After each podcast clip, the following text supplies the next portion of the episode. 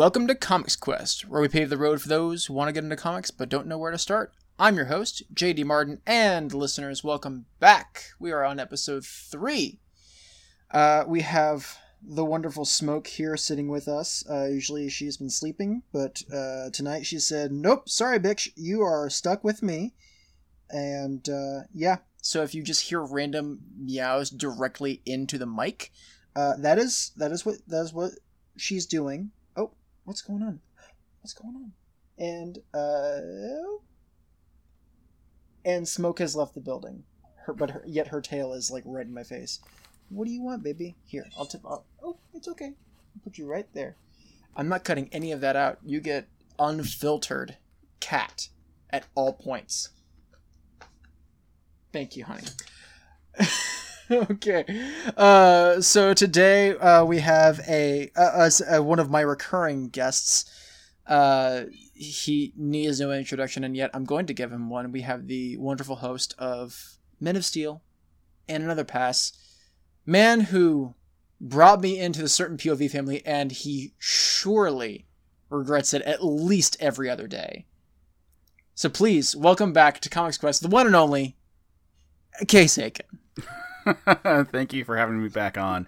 And that regret is at most once a fortnight. It's okay, not I was, nearly I as frequent as close. you think. I was close though. I, I said every other day, not every day, because there's got to be there's got to be those days where you're just like, oh shit, JD's probably just like running rampant on the Discord, just espousing by Grant Morrison once again. I mean, I, I, I like indulging in Grant Morrison talk, uh, as we're gonna do today. Yeah, two times in a row now. Last time you were on here, we were talking about we were talking uh le- at length on JLA. Yep. And um, and today, uh, as we teased last week, listeners, we are discussing the seven issue miniseries Klaus: How Santa Claus Began, written by Grant Morrison. Uh, art with art and colors. I'm assuming there is no credited colorist, so I'm going to assume colors as well by Dan Mora, and letters by Ed Dukeshire. Um, yeah, this this is a comic about Santa Claus Yeah, as a 17th century shamanic superhero. yep. That, that that is a pretty uh, succinct description of this comic. I mean, you don't really need to like. Do I need to sell this comic even more? It's literally Grant Morrison and Dan Mora, the guy who is currently drawing one of the best comics out there, Once and Future. Also, listeners, if you're not reading Once and Future, you absolutely should. It is so damn good. It is one of the like. I mean, I like if I did a roundup for for the comics of the year for me, Once and Future, hands down top three comics of the year. It's the greatest, and one of the main reasons is Dan Mora's incredible art. So you've got those two coming together to do Santa Claus as if it was a superhero origin story, and then they involve magic. Like, can you get can you get better than that? I mean, we can top it off with some Feywild stuff and some D and D barbarian things. I guess Yeah. ranger. He's more a ranger. I mean, look when I when I say shamanic superhero, I'm taking that directly from Morrison. Like they're they're Yeah. the one who like is bringing that is bringing that to the show. Oh yeah, absolutely. Like, uh, I mean, again, great great descriptions of this thing because uh, it's it's what's on the tin. Yeah, and and as you texted me earlier, um, it has a like essentially a Highlander ending. Uh, yep, yeah. that's- and I shouldn't have been surprised if the idea is this is Santa Claus and the story is about Santa Claus, who is still the source of our uh, childish delights at nighttime uh, every Yuletide season. Um, but yeah, for, uh, the majority of the story takes place in like the origin timeline, and then it's like, oh yeah, he continues to be Santa Claus. yeah, it's like he, he kind of has to go on to be the jolly guy that we all know. Uh, and also, listeners, I want to I want to get this out of the way uh, real quick. So there are more comics following this initial series. Um, for the next four years after this series, uh, Morrison and Mora would get back together and do these special one shots for Christmas. We haven't gotten them the past couple years, uh, but they are out there. They're collected, Um, but we're not discussing those. Like you know, we're we're just gonna focus on these seven issues for this episode. But I highly recommend everyone go check out after they've read this series. Go check out the one shots. They're great. They're cu- currently collected in two books because those were like sixty page uh, one shots. They were these big events for Christmas. Um, but no, we're instead just focusing on the series. So, case, we haven't done this in a while and it's time to ask you the age old question that I ask every guest at the beginning of every episode that I'm sure every listener is tired of me asking, but I'm going to continue. What were your thoughts going into Klaus? How Santa Claus began? and your uh, thoughts during and your th- and your thoughts afterward. Sure, sure, sure. Uh, so I, I, I will start off with no, with noting that I had heard about this series and I had not really thought too much about checking it out just by virtue of the fact that there's so much, and I wasn't really sure it if it merited when I have enough trouble keeping up with everything. Uh, checking it out necessarily. I, I will start off that I was aware of it, and then you asked if I wanted to check it out, and I was like, yeah, sure. If it's for a thing, I'll, I'll, I'll totally check out a Grant Morrison thing. It just wasn't necessarily like first on my my reading list. Um, mm-hmm so that's where I was beforehand. Um, so I was like marginally aware of the concept. Right. Uh, then I then then I looked at it and I tried I figured out which one we were, we were talking about because again, there, as noted, there's a few trades at this point. Um, mm-hmm. and I was like, all right, cool. I, I, I will check out this book, and I picked it up and I picked up the others just because. Fuck it, why not?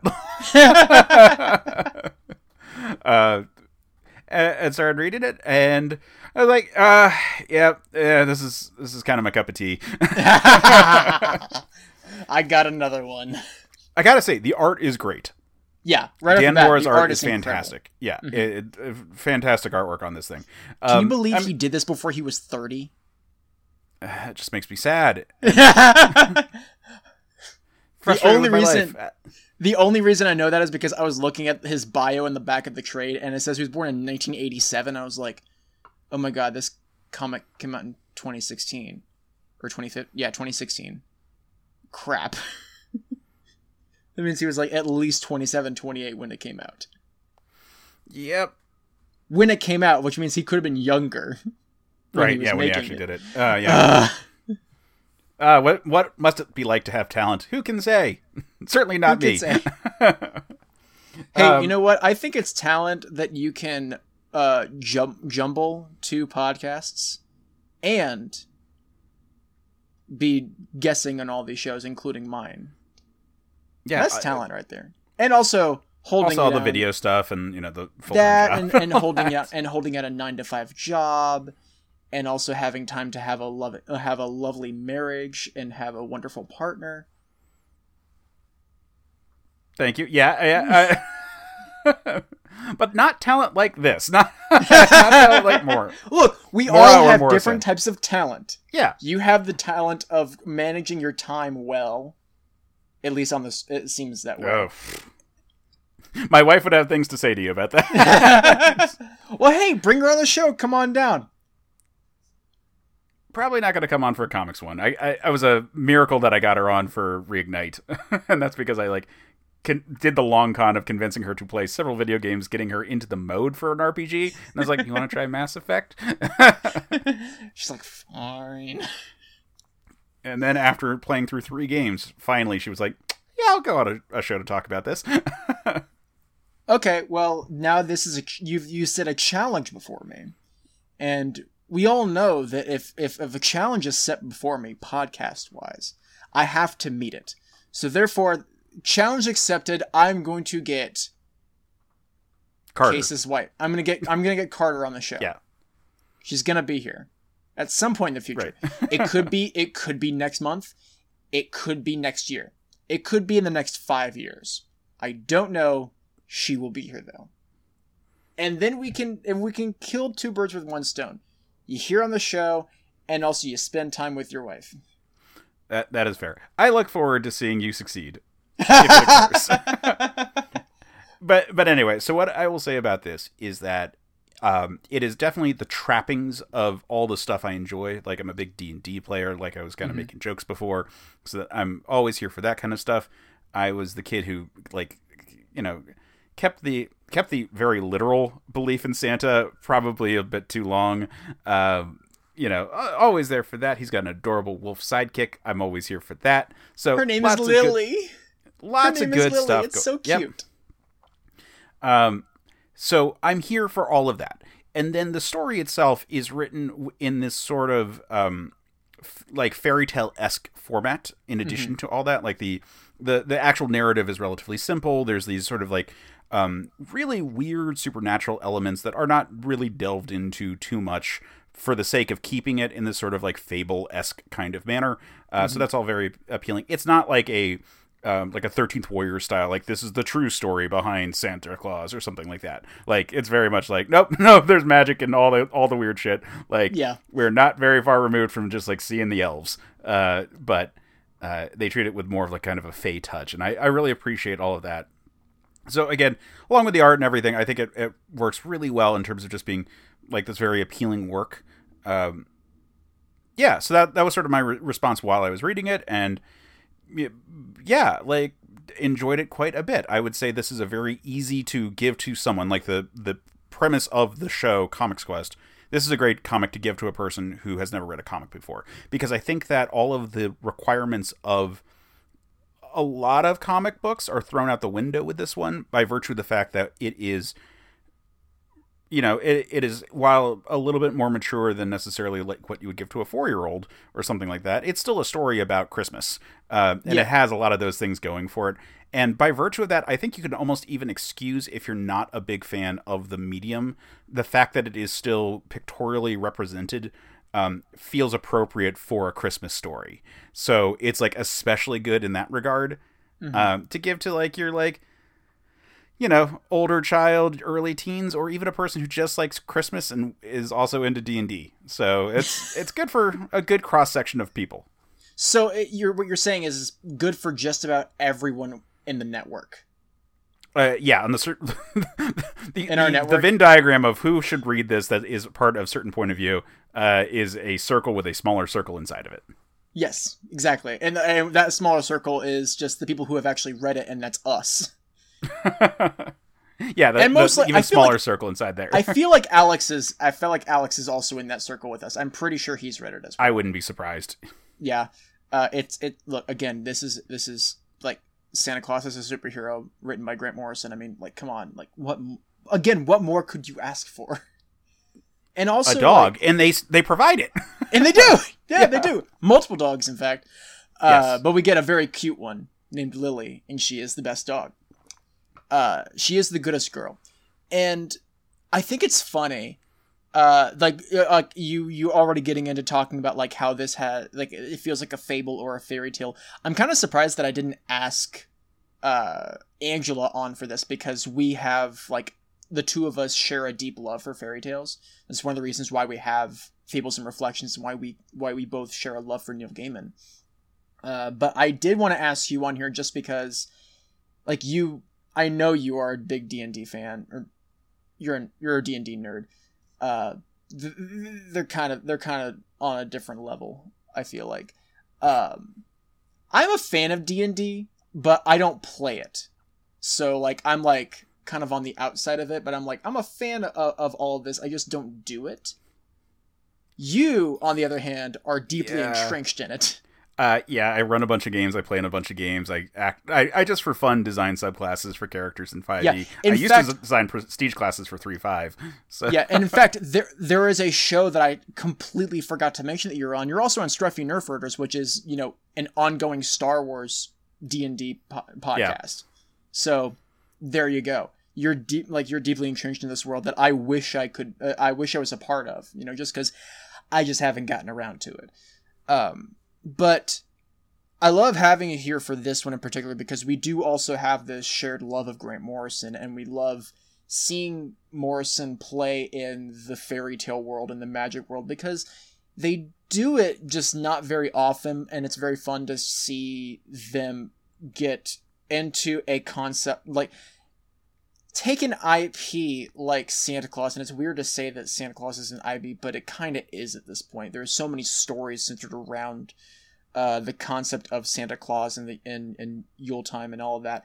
But it's really interesting to see where they decided to take it. Of well, like they're like I deal with I mostly deal with superheroes. Let's take Santa Claus and just turn him into a superhero. Yeah, yeah. I mean, it's it, it is such a it is a weird pivot for for Morrison specifically. Like I feel that the, uh, like reading this, I couldn't stop but think, or this was Morrison doing something that is a bit more Gaiman esque than what he normally does. Mm-hmm. Uh, that normally Morrison likes playing around in continuity, likes playing around in sort of weirder concepts of like shared ownership of things, and you could do that with Santa Claus because it is a a story that has been passed down and changed so much and has like weird marketing budgets from Coca Cola associated with it.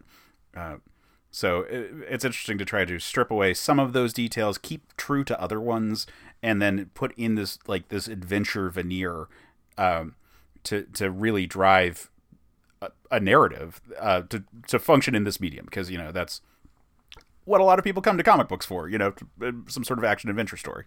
Uh, yeah. Yeah.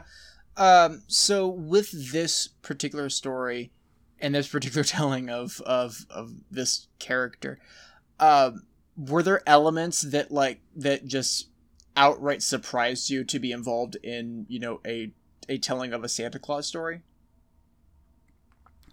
Uh, not really. U- mm-hmm. Ultimately, like once I, I got the the dynamic going of like, okay, he's been living on the outskirts, and he's coming in and he's dealing with this town. Like most of the pieces kind of fell in place. I think the the first surprise for me was when the first the first time he has like the sort of mystic healing trance when he takes the healing medicine. Um, right, that, the Shining family. Right, yeah, and and that uh, that surprised me, but I was like, oh, I see how this works. It was like, oh, that's like, and once that clicked into place, I was like, okay, I see how the majority of this is kind of functioning uh, in in this telling of the story.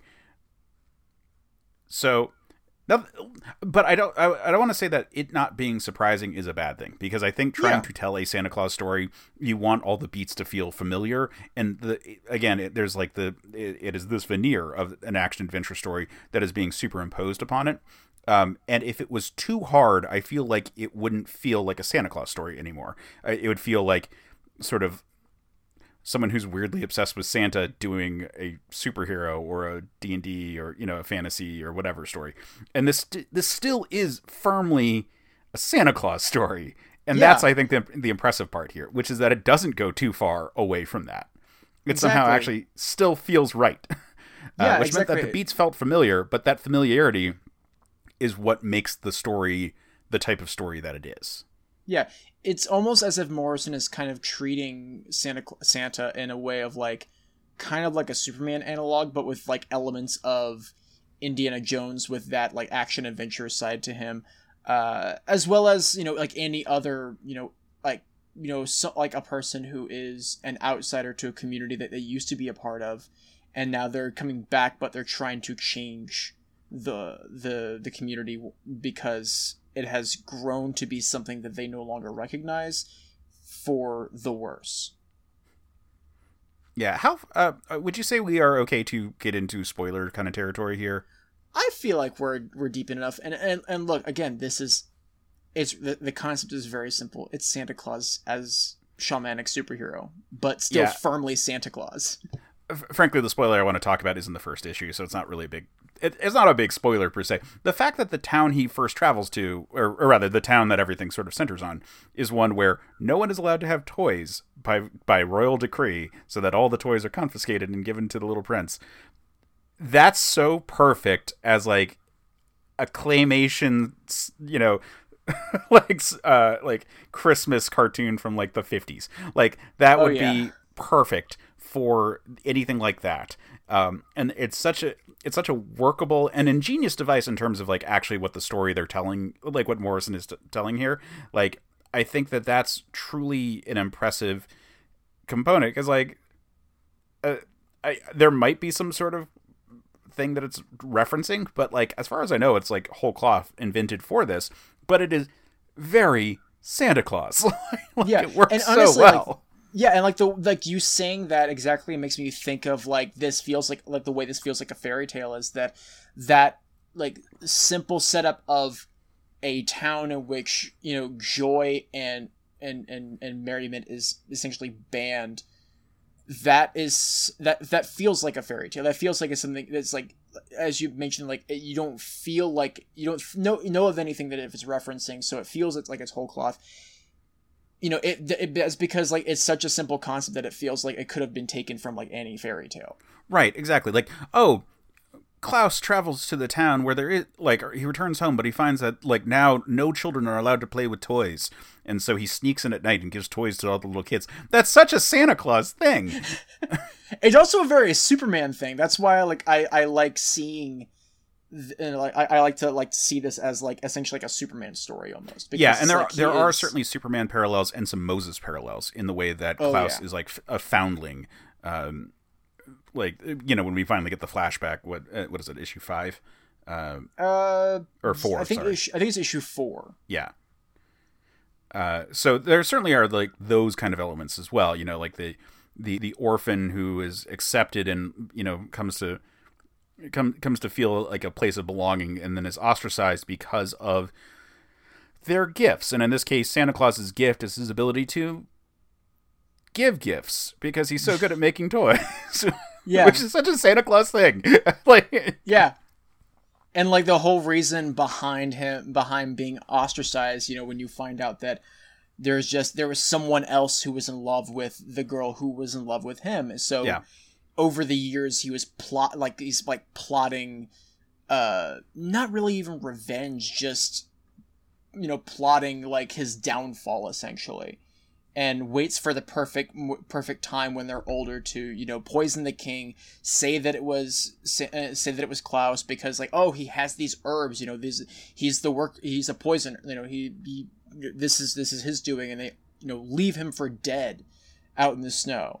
And then he gets saved by you know a cub and then and then of course he gets saved by a wolf who he who he saved as a cub right I yeah. love it. Yeah, no, it, it's it's very nicely constructed for that purpose. Like, I don't know of any desire to adapt it, but this would make a very good, like, I don't want to say children's cartoon because it's definitely not children, but like, um, uh, what is it, Tartakovsky style cartoon, like a Samurai yeah. Jack style thing. Oh yeah, yeah. Not don't yeah. go as far as Primal. Like, don't go that bloody. Samurai Jack well, level, this, I think is good. Well, uh, I would almost say like Castlevania or uh, I haven't watched it yet, but the Masters of the of the Universe Revelations show that just came out from Kevin Smith. That's uh like like in like in maybe in that style or like a combination of that because uh, because Dan Mora's art definitely uh it it has parallels to that art style for those sh- for those particular shows and I can see it translating that way. And actually, you mentioning the fact that like it, oof, excuse me, uh, the fact that you mentioned like there's that this more mature element.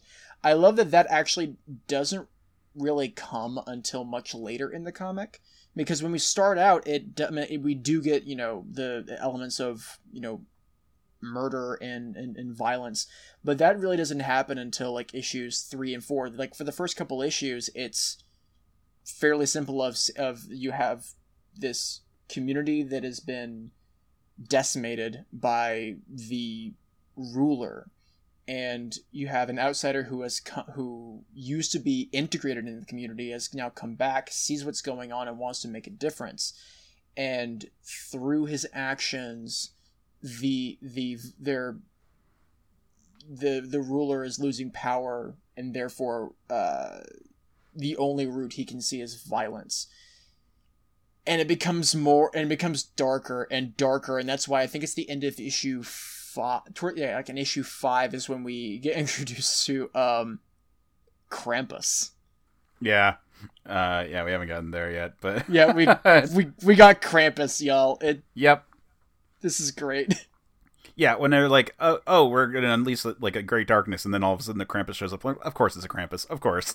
yeah, it's like what what what else could it could it have been? Yeah. Honestly, when I was reading it, I was like, I, I was like, they're not gonna I mean, they they they probably will do Krampus, but what? But are they going to do that? Because this was before uh the the movie uh Krampus had come out because that movie was actually I think it was that no no that movie was 2015 so yeah I think the, the movie had already come out by that point Yeah, but that's all riding on like internet culture, like adopting, like joking about Krampus for for Christmas for ten years prior to that.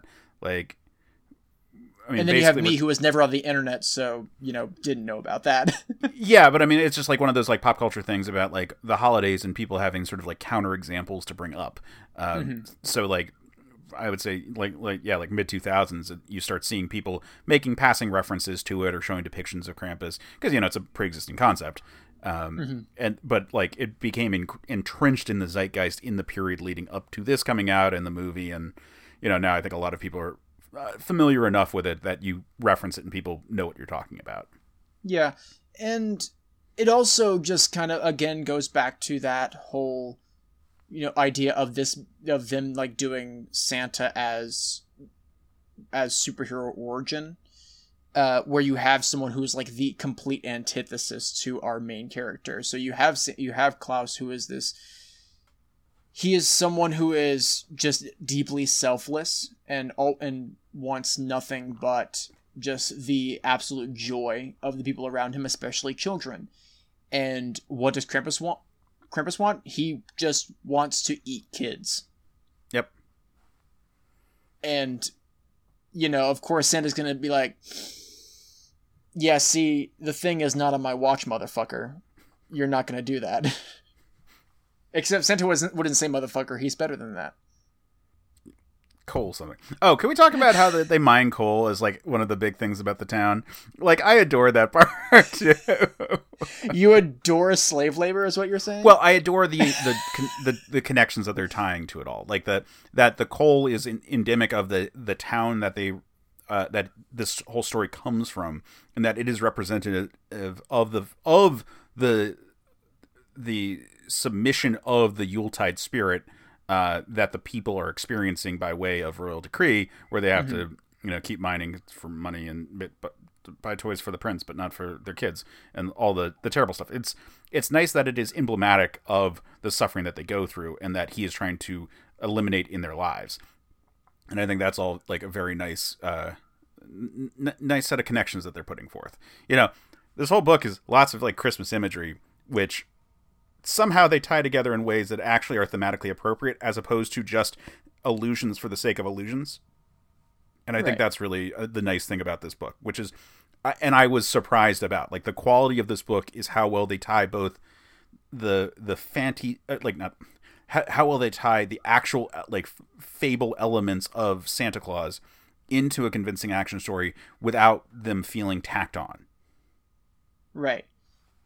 No, I, I, I completely agree with you. So, next thing, another thing I want to talk about is Dagmar and her relationship with Klaus and how that has and and how that evolved. So, when we initially meet her, she is she you know she is uh married to the Lord Magnus. Uh, they have a child, Jonas, and it's not until I believe it's issue two when we when we get the inkling that they knew each other, but we don't. They don't uh, actually see each other until I think the end of issue three or four, I believe. Yeah, it's uh I think the ish- end of issue 4 when he when he like shows up at her window. Yeah, and then it's Uh, like issue five is like the whole Yeah. flashback of like of you know like how they met as ch- like the origin of of Klaus and like when he was found as a child uh, out in out in the ice, but his dying his mother held him as she was dying, and he somehow stayed alive. Uh, as they say that he uh, his heart burned so bright that he that it kept him alive, uh, which such a, a, a very Santa Claus thing, uh, also a very Superman thing, and we come to learn that they, that they met as children and they have this deep friendship that uh, then turn it seemed as though it just turned to a deep affection for each other a deep love and when her father the lord of this village uh, was poisoned by Magnus, uh, and he framed Klaus, and Klaus then is ostracized from the is not just ostracized. He is like taken out and left for dead, but you know by the by the the guard, like the king's guard, and she has a deep and that that that love then turns sour then turns sour and she hates him because she she is led to believe that he killed her father for the throne. And she then and then like later in the book she talks about like you know her it was uh she you know she became attracted to Magnus over time there was the implications that he may have uh like used mag used magic in some way to draw her affection toward him because uh, he was always infatuated with her. And now uh, when we first see her in the at the beginning of the story she is just depressed. Well yeah because magnus is terrible and uh, autocratic and it's uh he's a shithead yeah is what we're trying to say yeah uh i mean his whole strategy for everything is to put harsher and harsher rules on things. Like he doesn't want to lose her, so she's trapped inside, not able to go out. He doesn't want to lose yeah. his son, so he's trapped inside, not able to go out. And to try to please him, he tries to uh, ply him with toys, and thus de- thinks that anyone else having toys uh, is only going to upset his son more, which we do see, where it's like the kids are having fun. I I never have fun. That's not fair. Um, it, it's it's this very um, parasitic type of thinking that Magnus yeah. has, where this cycle um, of abuse that he is perpetuating. Yeah, or or perhaps uh, uh maybe the more accurate way to describe him is mercantile. Like his his entire approach to everything is that he needs to have it under his control and under his banner in his possession. That it is, uh, you know, that the sharing of anything is to deprive him of the value that he could potentially hold. You know, mm-hmm. he wants to have all the coal, he wants to have all the toys, he wants to have his wife, and no one else can see her or she can't be part of the world, and his son can't go out and be part of the world. Uh, plus, he's uh, he loves having bullshit excuses for everything. Uh, but... Yeah, like he he he lies his ass off throughout the story, giving excuses after excuse uh, you know, either it's to the townspeople, to his wife, to his own son, to you know, even even up to you know his potential end and then his inevitable end, uh, even to the king of this con- of the country wherever they are. I'm assuming it's like a, a like a English or Scottish country, something uh, equivalent to one of those countries. Um, or Germanic. Yeah, that makes Possibly. more sense with especially with the, uh, the the the naming of like Magnus, Dagmar, yeah, I, Klaus. Those are very German names. Yeah, I mean, it, like Yule is a uh, it's like a Norse holiday. Uh, but yeah, like, and uh, German one of Norse the is...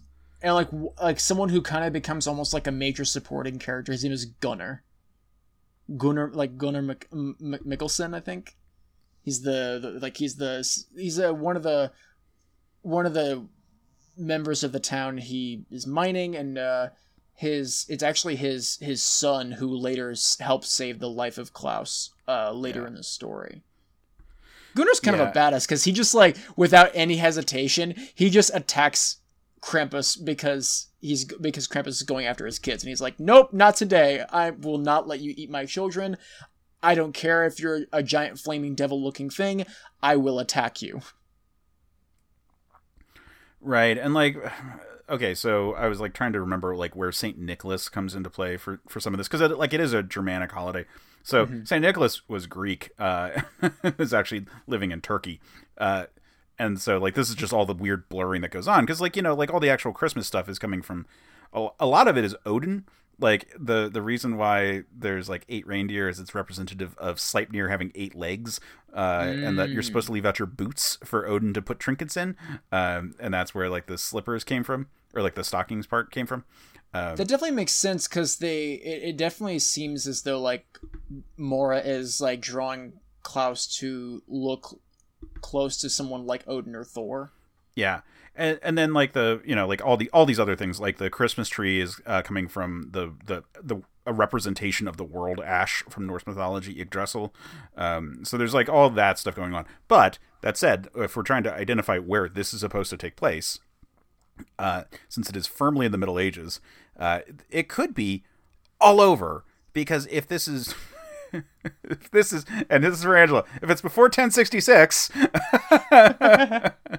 um, then England is speaking uh, Old English, which is a uh, Germanic language, uh, super closely related to the Danish tongues of, of Norway and so forth. And also Germany could be in play for all this. So all of these are like culturally exchanged languages to the point where like when the Vikings came, like there was like a, so much overlap that like certain words were adopted in parts of regions. People had like weird communication stuff. Lots of fun stuff. For more information on that, go check out the History of English podcast. It's a great one. Uh, but like, there's so much cultural exchange. It actually could be kind of taking place anywhere, but it's probably like northern Germany, maybe like Norway. I don't. who who can say for sure? Uh, it is deliberately obtuse. Listeners, do you see why I invite Case onto my show? He is infinitely more smart, smarter than I am, and uh, he's just a great guy.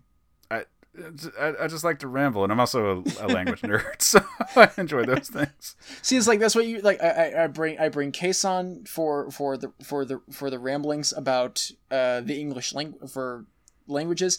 You bring me onto a podcast when you want to talk about vampires or true crime. That's how it works. So so Although I haven't I mean, been invited for true crime yet.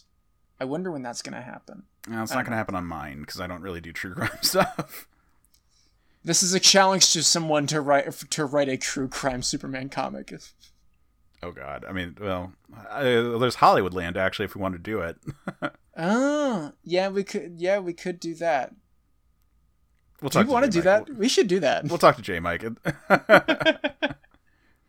anyway, yeah. So I mean, the, the whole piece is just a lot of fun in general. Like it's mm-hmm. like I said, it's really going in for things that we pop culturally are aware of from the Santa mythos, as it were, um, and just like the things that we associate with Christmas, and then really. Um, working it in in a fairly diegetic way to this, like like we said, much more like traditional fantasy style story, mm-hmm. uh, and that is the impressive part about this all. The fact that we get to the point where this guy who has a bag full of presents is fighting a demon and none of it feels weird. Aside from a little bit of just being like fuck he's competent. Uh, but that's fine because we've had six issues to set that up as being like yeah he's pretty competent. Like he's, he's good at this shit. Also he just makes toys at night. He gets high just makes toys. Like ladies for, uh. for all my ha- my all my uh, stoner craft people, like the people who like woodwork and so forth. Uh, Elise, I'm talking to you. She's not listening. but she uh, could be. She could be. Anyway, but for all those people who like just to get baked and make shit, like that is that is Klaus in this. Um, except he's also in like really good shape and is able to uh, survive arrows to the shoulder all the time, and he's friends with wolves. Um, yeah, he gets shot with arrows a lot. Yeah, this. yeah. When you were saying, "Oh, it gets darker towards the end," I'm like, the first issue he gets shot a lot, and there's like a lot of blood. Like, I mean, yeah, I'm just saying, like, there's a point where there's like a like like a half a page is is just a panel of him getting stabbed through the chest with a giant sword. Right. No. the the, last yes, issue, it, it, gets bloodier, but and, it starts well, and also we get Krampus later is what, right. is what I was Who also then starts incinerating like, people. So and like trying to eat children. That's what I yeah. was going with. Like that's when I feel like it gets really dark. Yeah, tonally darker. Yes. but yeah. From, but we do get viol- we do get like some pretty dark elements of like you know him getting shot with multiple arrows in that first issue. Right, and I would say that you could keep the tonal darkness, but uh, an adaptation I would probably recommend removing some of the blood so that's a little bit more all ages in terms of its format, um, because I think that the actual story is fine for younger mm-hmm. people. Um, certainly fine for like a Toonami block, you know, like it, and with all the blood, it's it's more Adult Swim, but it's like you just need to like find the right. I uh, I think uh, you know I think a PG thirteen rating gets this to yeah. everyone or, or, to enough people, and you're good. Um, yeah, it's not, I, it's not, like you have to worry about uh like you know, ex, uh, uh, good lord, I can't think of the word uh profanity or anything like no, that. there's no profanity, and there's no there's not even really like any sort of um, sexuality on display aside from Magnus like coveting um, I just blanked on her name. Uh, Dagmar. Dagmar. Um, aside from that, and like because like as we noted klaus has like this much more like warm genuine affection style love like to the point where like while a sexual component might be a part of it it's not actually the driving th- factor in his affections for her um and even magnus to a certain degree he just covets everything so it's not Yeah. necessarily a sexual coveting it's just like literally he wants he wants to possess everything he's greedy Yeah, he doesn't even. I- I, I personified. don't like. Even though I feel like he may have like a, a, a some type of love for both Dagmar and Jonas, his son. Uh, I don't really think he even sees them as human beings. I feel like he sees them as just uh, more objects to covet. Yeah. Yeah, exactly. And so I think that really the violence is the only thing. And America is okay with violence. So Yes, if you remove the blood, all of a sudden you're probably okay with it being for a much wider audience. And it has a really nice ending, you know? Uh, and and you know as as you have discussed with Angela on Fables and Reflections, you can show anything to kids as long as there's a happy ending. Yeah, absolutely. Yeah, and this has a really happy ending of of a sorts. Uh, it has a I mean, Highlander yes, montage like- of an ending, which is yeah just we do we do unfortunately see you know you know dagmar eventually passes away but you know that's the passage of time right. Yeah, you know, it's it- super sweet.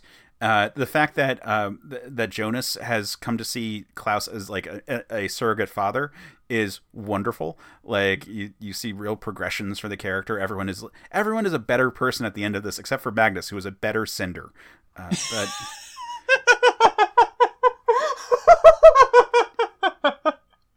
it's just a nice progression. And the the montage that they do to illustrate the passage of time that that Klaus does not experience but Dagmar does really good. Like them dancing with different outfits and her hairstyle changing a little bit until all of a sudden she's like noticeably older worked really well for me. Uh i mean yes queen was playing in my head during that whole scene uh because who wants to live forever? But it works here. It was really nice. somewhere uh, somewhere in georgia paresh is just screaming with delight that you said that. So i mean aside from you know the the understanding that like a character who is supposed to be an immortal living on from the middle ages till now uh couldn't bring everyone with him it's fine. Like the, i think every child will be still fine with it. It's an origin story for a character in medieval times. At best he and dagmar were going to die together. Like yeah and of course like we know we know who santa claus is today so of course that wasn't going to happen. Yeah, I mean, there was a piece of me wondering, like, oh, is she going to get the same treatment to be Mrs. Claus?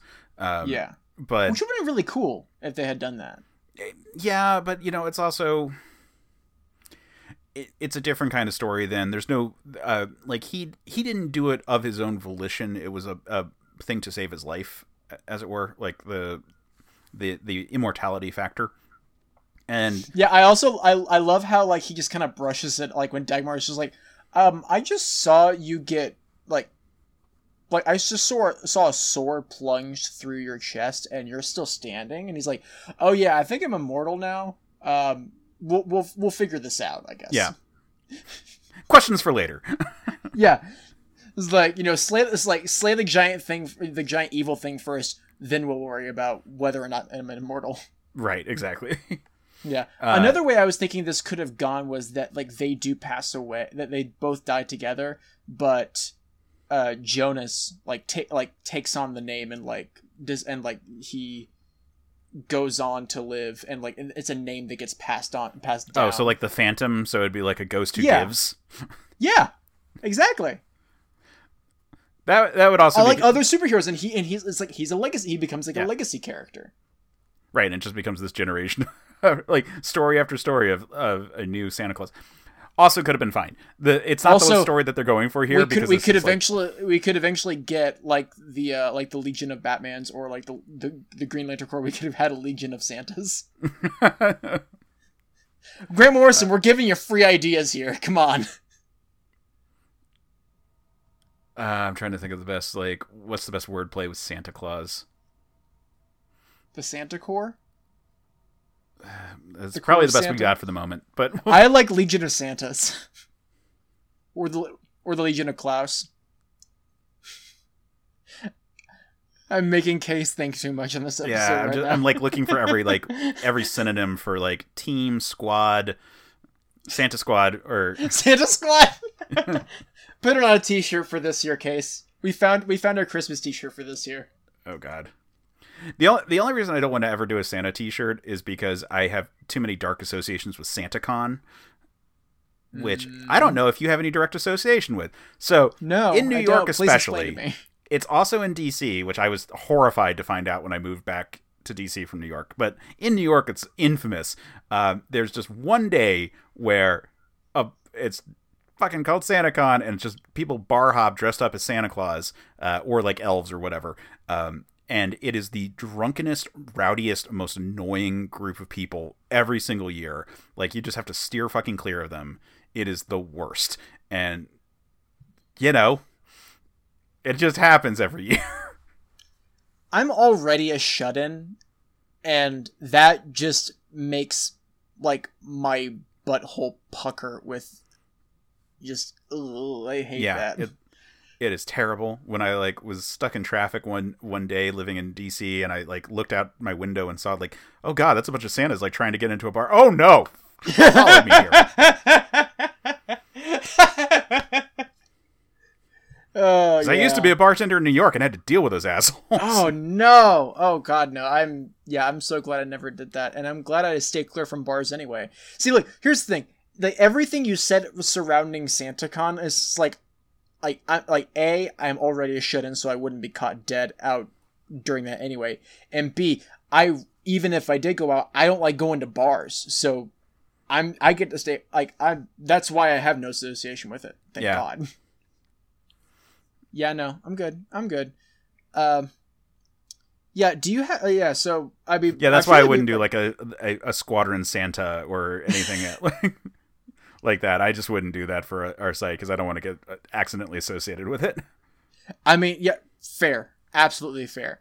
Um, th- I mean, then again, also like Christmas T-shirts are kind of hard because it's like it's like a T-shirt you feel weird wearing any other time during the year.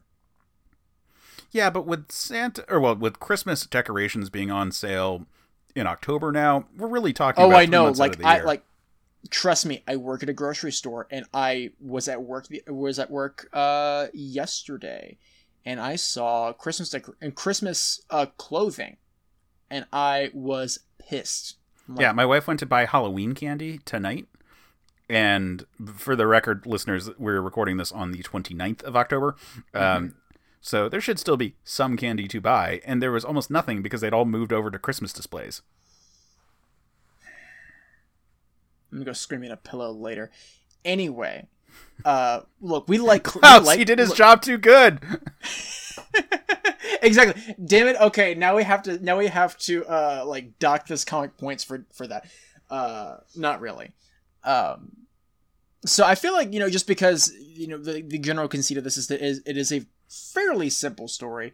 Um, you know, I feel like we have said just about everything we do want to say regarding this comic. Uh, do you have any like final thoughts on it? Um, just for listeners, if they haven't read it, or read it and they're listening to this podcast, um, I would say that this is actually a it, the the art is one of the big reasons to come for it because Mhm. uh, the action scenes are great, uh, the expressions on everyone are awesome, the way that everything is depicted is fantastic. Morrison does a delightful job, like I said, weaving all this uh, Christmas imagery into a more traditional fantasy kind of setting, without it all feeling like uh, anathema to each other. Ex- ex- you know, so it, it works very well as a cohesive piece. I can't wait to read the the later books that have come out in this line. Yeah, that's what I have to say about it. It was I was surprised at how much fun I had with it. Um, but that said, I don't think I would put this on like the upper echelon of like Morrison's works. Um, it, it didn't necessarily change me, but I, I was like, oh yeah, this is a really Mhm. good way of doing Yeah. a Santa story.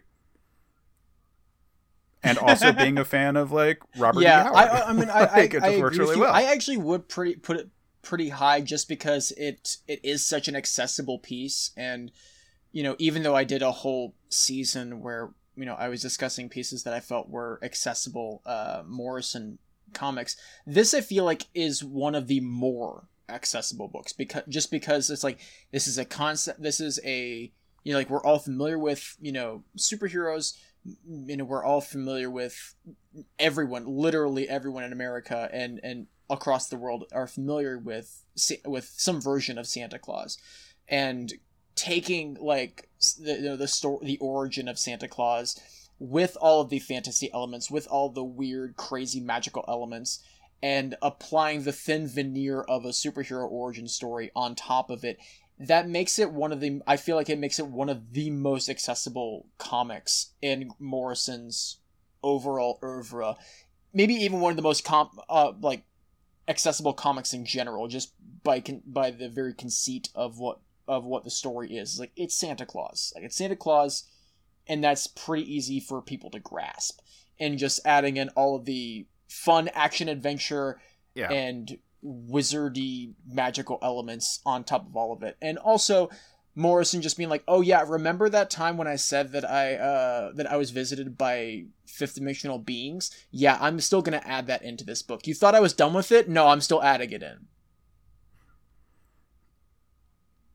they work really well with like any sort of like fey kind Mhm. of like Yeah, spirits of the woods and kind also of thing. the, so the I think it works the, pretty the, well. The the panels with Klaus essentially tripping balls are it's so good. I love the way Mhm. the, the the colors just like are like floating in the air around him, and he is then cover himself covered in color, and the way he calls upon it is through music.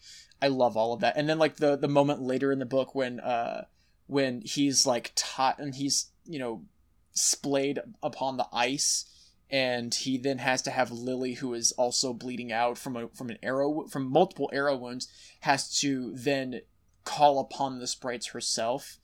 I love I love it all.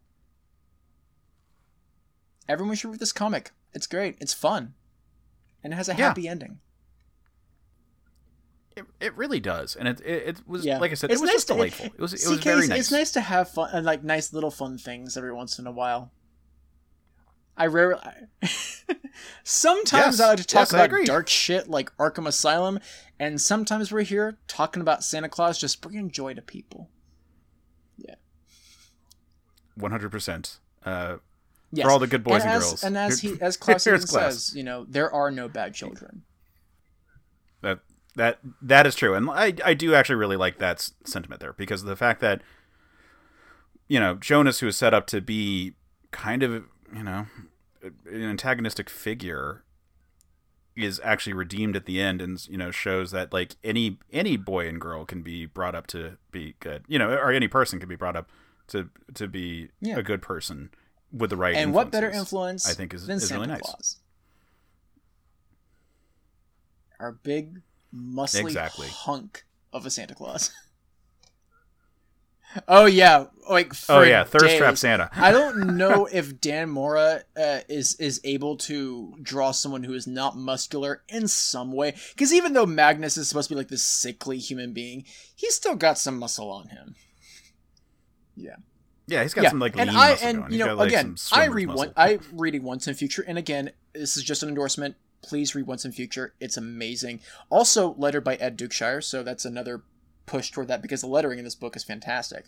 Uh, and also it's a it's a fantasy book involving Arthurian legends and written by Kieran Gillen. What seriously, what more do you want? Uh, you know, he, like I can see that, and then he's also been working with Mariko Tamaki on Detective Comics over at DC. Like you know, he, I don't know if he has the ability to draw someone without some type of muscle tone. Uh, so like kind of everyone is hot in this book. Um, Magnus especially because he is a cinder by the end of this. Um, so, but yes, thirst trap Santa for days, and we we love to see it. That's all we want. Yeah. Yeah, every time I see that pop up, because that's you know you, you see that in artwork and from marketing things over time. Like, uh, do you remember like the Palm, not not Pompery, uh, Palm Treo ads? Like they had, like they had like this like like cool Santa where he was like lean and he was like a metrosexual Santa, um, or. Or like all the old like Playboy. Oh, I don't uh, know about these, but I'm they would put looking out them with, up as soon as we like get girls like waiting up for Santa. Yeah, the the there is actually a wealth of uh, Christmas related cartoons that used to appear in Playboy magazine. Uh, that you know, it'd be like one page like illustrations, uh, and most of them had the basic theme of Santa comes and like some girl is waiting up for him, or you know, making some kind of joke about it. it's like like you, you can leave your coat or whatever. But like usually they'd be like fairly funny, like satirical pieces about like our commercialism, uh, buried within uh, with some titillation factor going on weird. I, am just trying to say that weirdly people want to fuck Santa. Santa, Santa is ultimate Christmas daddy, and He's like Christmas that's daddy. not new. Yeah, and Dan Mora created ultimate Christmas daddy. Uh, yes, yes, this is the the. this is thick ass. Uh, Case and I are just, over here uh, thirsty about Santa, Santa yeah. so we need to get off of this show. All right. Um, well, that that this this has to be the end of the episode, or, or else we're just gonna spend another ten minutes just thirsting over Santa Claus. So, uh, this is the end of the episode, which that means it's time for plugs. Case, where can people find you, and what have you got going on? Uh, people can find me at certainpov.com because I do a lot of the stuff on the network. So, in addition to the three podcasts, I also do uh, all of our videos, like all the videos that go up on our YouTube channel, which uh, we, we also post on our website. So uh, I do the editing for our, uh, this week's Points of View, which is our weekly roundup of all the shows that have come out. Um, can't wait till people see my Halloween one, which I, I forget when this oh, which will have just dropped right after or right before this episode mm-hmm. drops. So uh, check that one out because it's going to be fun. Uh, I, I, do a, a, video series for Men of Steel, which is me taking Superman analog threads that I wrote on Twitter and turning them into uh, semi informative videos about Superman inspired characters. Uh, and I do the videos for Side SideQuest, which is our video game uh, retrospective series that uh, Matt Storm started uh, as a podcast, and I have uh, gone through and turned into video stuff. So, all of those, if you check our, our YouTube channel out, so if you look for certain point of view on YouTube, and look for the one that has less subscriptions than the other one that's also called certain point which of view. So, is a crime. Yeah, but we also only started aggressively making YouTube stuff in the last year and a half. So, you know, we're baby steps on that one. Uh, but check all that out. Check out Another Past, which I host with Sam Alisea, which is a wonderful movie podcast that uh, where we talk about movies that we found fascinating but flawed and speculate on how we could have made them better. Uh, check out Men of Steel, which I co-host with J. Mike Folson, where we talk about Superman stuff and why uh, that archetype is important, uh, however it is being represented. Um, and then Scruffy Nerfherders is coming back soon. I have been in talks with Addy and J Mike about actually getting back into our recordings uh, swing because it kind of got derailed by the pandemic. Uh, but uh, the the main story is coming back after a bunch of side missions and so forth. that is going to be probably actually hitting the feed in December, frankly, based on recording and then editing time. But um, that is way more real than it was, you know, two weeks ago. So uh, I'm pretty excited about that one. Uh, so check all those out. Uh, and you can find all of that at certainpov.com. Uh, if you want to follow me on Twitter, I'm at Case Aiken. Eh, that's it. All right. Well, uh, thank you as always, Case, for coming onto the show. It's always a delight to have you here. I... Thank you for having me on and twisting my arm to actually read this book. Yeah, and I'm and like I said, I'm surprised. I was surprised I didn't ask Angela. Um, in last episode, Jesse and I, Jesse and I were talking about how I, he was surprised that I didn't ask him because he's like, I always get the weird books, and I'm like, well, you also don't like Christmas, so that's why. um, but yeah, again, Case, thank you for coming on, and uh, everyone, thank you for listening. Uh, and as you'll see on this episode, I've finally just decided to break down and just record credits for the episode. So we got credits at the end of the episode that you can listen to.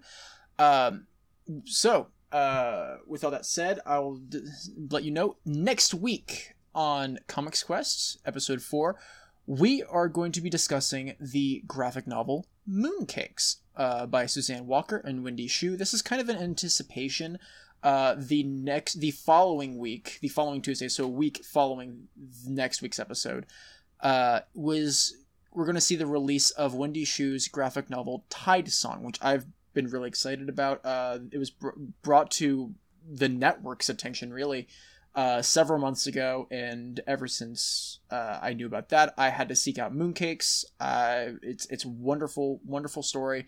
So check that episode and check that episode next week. I'll be announcing the guest uh, the night before. And with all that said, uh, thank you for listening. And remember, getting into comics may seem like an impossible journey, but every step is worth it. Thank you for listening to Comics Quest, a certain POV podcast. If you like what you heard, please rate, review, and subscribe. It really helps us grow and reach new people. Thank you to Dan Purcell, the friend of all pods, for crafting the beautiful theme you hear at the start of every episode. Check out his original music and follow his socials at the Dan Purcell. Also, follow us on Twitter at Comics Quest Show. Thank you to the Certain POV Network for housing the show and putting up with my daily shenanigans. Check out the rest of our shows at certainpov.com, and while you're there, feel free to join our Discord. Again, thank you so much for listening. We'll see you next time, and until then, have a wonderful day. Hey, Oh, hey, Jeff. what's going on, guys? Oh, you know, talking about Superman. Oh, cool. I could talk about Superman. I could talk some more about Superman. We know. I'll bet a few people would want to get in on this. I'm down. You know it. That sounds like fun. I'll do it. Cool, let's do it. We can call the show Men of Steel. And you can find it at certainpov.com. Or wherever you get your podcasts. Yay. CPOV. CertainPOV.com.